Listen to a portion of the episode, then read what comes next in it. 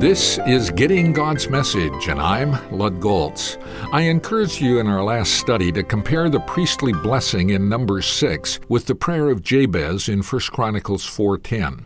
I did this because it seems to me the prayer of Jabez was based on what you find in the priestly blessing.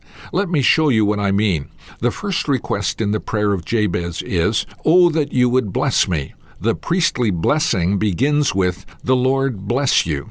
The second request of Jabez was, Enlarge my territory. To have the Lord make his face shine upon you and turn his face toward you seemed to convey his desire to prosper you spiritually or otherwise.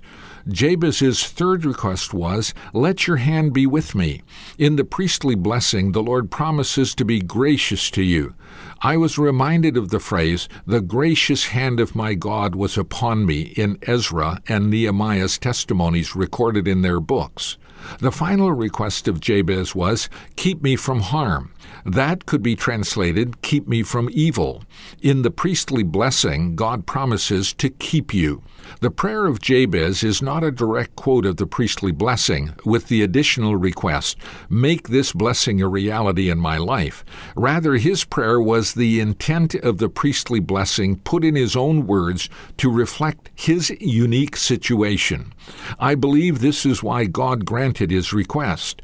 Being inspired by God's Word to believe that God will make his Word experientially real in your life is what true prayer is all about.